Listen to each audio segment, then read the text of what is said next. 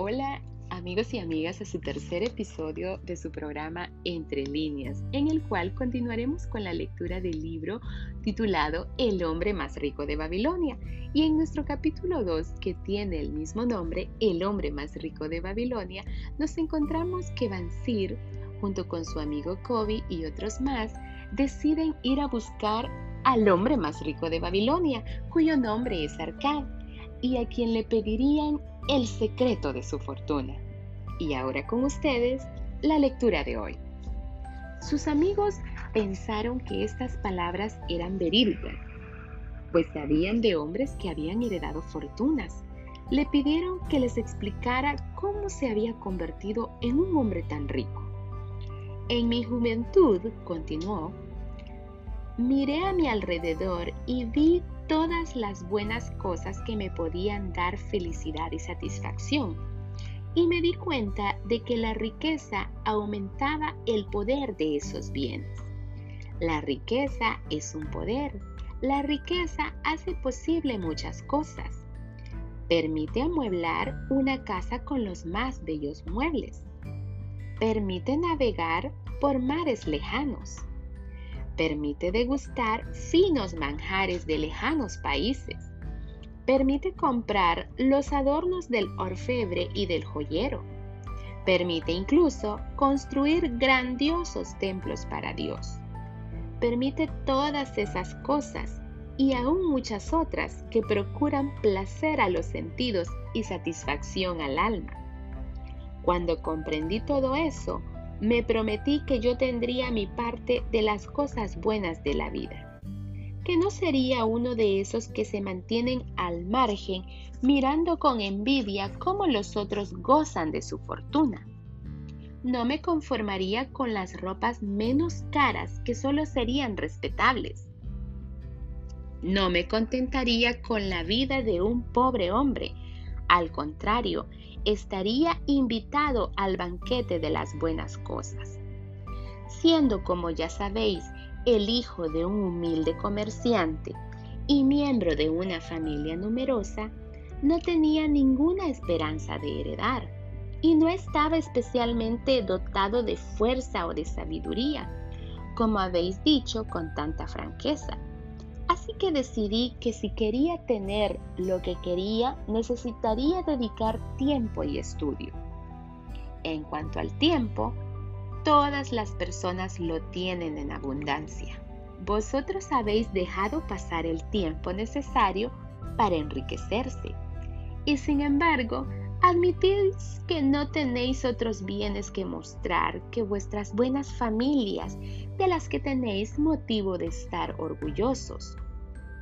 En lo referente al estudio, ¿no nos enseñó nuestro sabio profesor que posee dos niveles? Las cosas que ya hemos aprendido y que ya sabemos, y la formación que nos muestra cómo descubrir las que no sabemos. Así decidí buscar qué había que hacer para acumular fortunas y cuando lo encontré, me creí en la obligación de hacerlo y de hacerlo bien.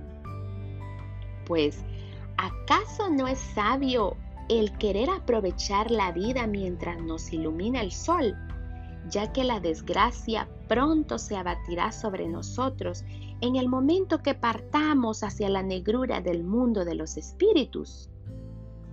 Encontré un puesto de escriba en la sala de archivos en la que durante largas horas todos los días trabajaba sobre las tablillas de barro, semana tras semana, mes tras mes. Sin embargo, nada me quedaba de lo que ganaba. La comida, el vestido, lo que correspondía a Dios y otras cosas de las que ya no me acuerdo. Absorbían todos mis beneficios, pero aún estaba decidido. Y un día, Algamish el prestamista vino a la casa del señor de la ciudad y encargó una copia de la novena ley. Me dijo, la tengo que tener en mi poder dentro de dos días. Si el asunto está hecho a tiempo, te daré dos monedas de cobre. Así que trabajé duro, pero la ley era larga y cuando Algamish volvió, no había terminado el trabajo. Estaba enojado. Si hubiera sido su esclavo, me habría pegado. Pero como sabía que mi amo no lo habría permitido, no tuve miedo y le pregunté, Algamish, sois un hombre rico. Decidme cómo puedo hacerme rico y trabajaré toda la noche escribiendo en las tablillas para que cuando el sol se levante, la ley esté ya grabada. Él me sonrió y me respondió, Eres un joven astuto, pero acepto el trato. Pasé toda la noche escribiendo, incluso cuando me dolía la espalda y el mal olor de la lámpara me daba dolor de cabeza, hasta que casi ya no podía ni ver. Pero cuando él regresó al amanecer, las tablillas estaban terminadas. Ahora dije, cumple tu promesa. Tú has hecho tu parte del trato, hijo mío, me dijo él bondadosamente, y yo estoy dispuesto a cumplir la mía. Te diré lo que deseas saber porque me vuelvo viejo y a las lenguas viejas les gusta hablar. Y cuando un joven se dirige a un viejo para recibir un consejo, bebe de la fuente de la sabiduría que da la experiencia. Demasiadas veces los jóvenes creen que los viejos solo conocen la sabiduría de los tiempos pasados y de esa manera no sacan provecho de ella. Pero recuerda esto, el sol que brilla ahora es el mismo que brillaba cuando nació tu padre y el mismo que brillará cuando fallezca el último de tus nietos. Las ideas de los jóvenes son luces resplandecientes que brillan como meteoros que iluminan el cielo, pero la sabiduría del anciano es como las estrellas filas que lucen siempre iguales de manera que los marinos pueden confiar en ellas. Retén bien estas palabras si quieres captar la verdad de lo que te voy a decir y no pensar que has trabajado en vano durante toda la noche. Entonces, bajo las pobladas cejas, sus ojos me miraron fijamente y me dijo en voz baja pero firme, encontré el camino de la riqueza cuando decidí que una parte de todo lo que ganaba me tenía que pertenecer. Lo mismo será verdad para ti. Después continuó mirándome y su mirada me atravesó. No añadió nada más. ¿Eso es todo? pregunté. Fue suficiente para transformar un prestamista de oro a pastor, respondió. Pero, ¿puedo conservar todo lo que gano? No, dije. En absoluto, respondió. ¿No pagas al zapatero? ¿No pagas al sastre? ¿No pagas por la comida?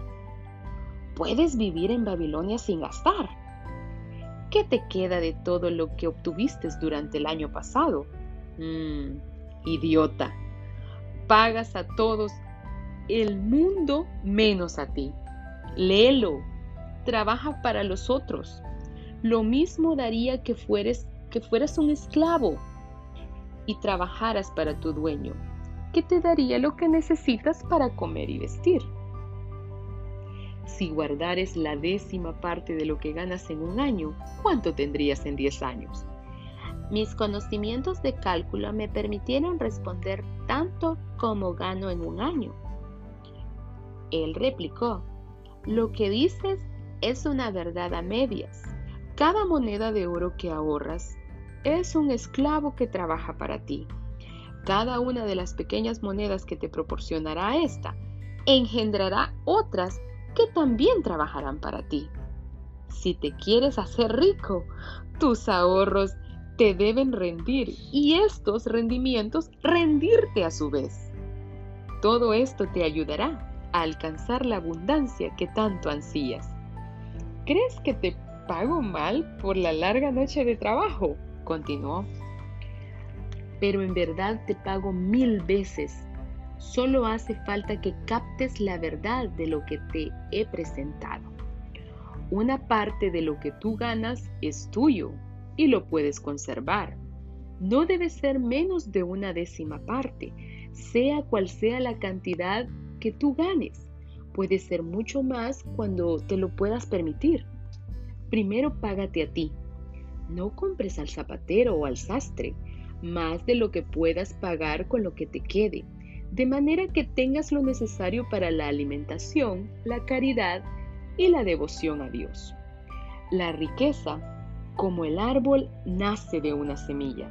La primera moneda que ahorres será la semilla que hará germinar el árbol de tu riqueza. Cuanto antes siembres, antes crecerá el árbol. Cuanto más fielmente riegues y abones tu árbol, antes te refrescará satisfecho bajo su sombra. Habiendo dicho esto, cogió sus tablillas y se fue. Bueno, y es hasta aquí que dejamos nuestra lectura de hoy. Espero encontrarte en nuestro próximo episodio de Entre líneas. Recuerda, donde leer te es más fácil.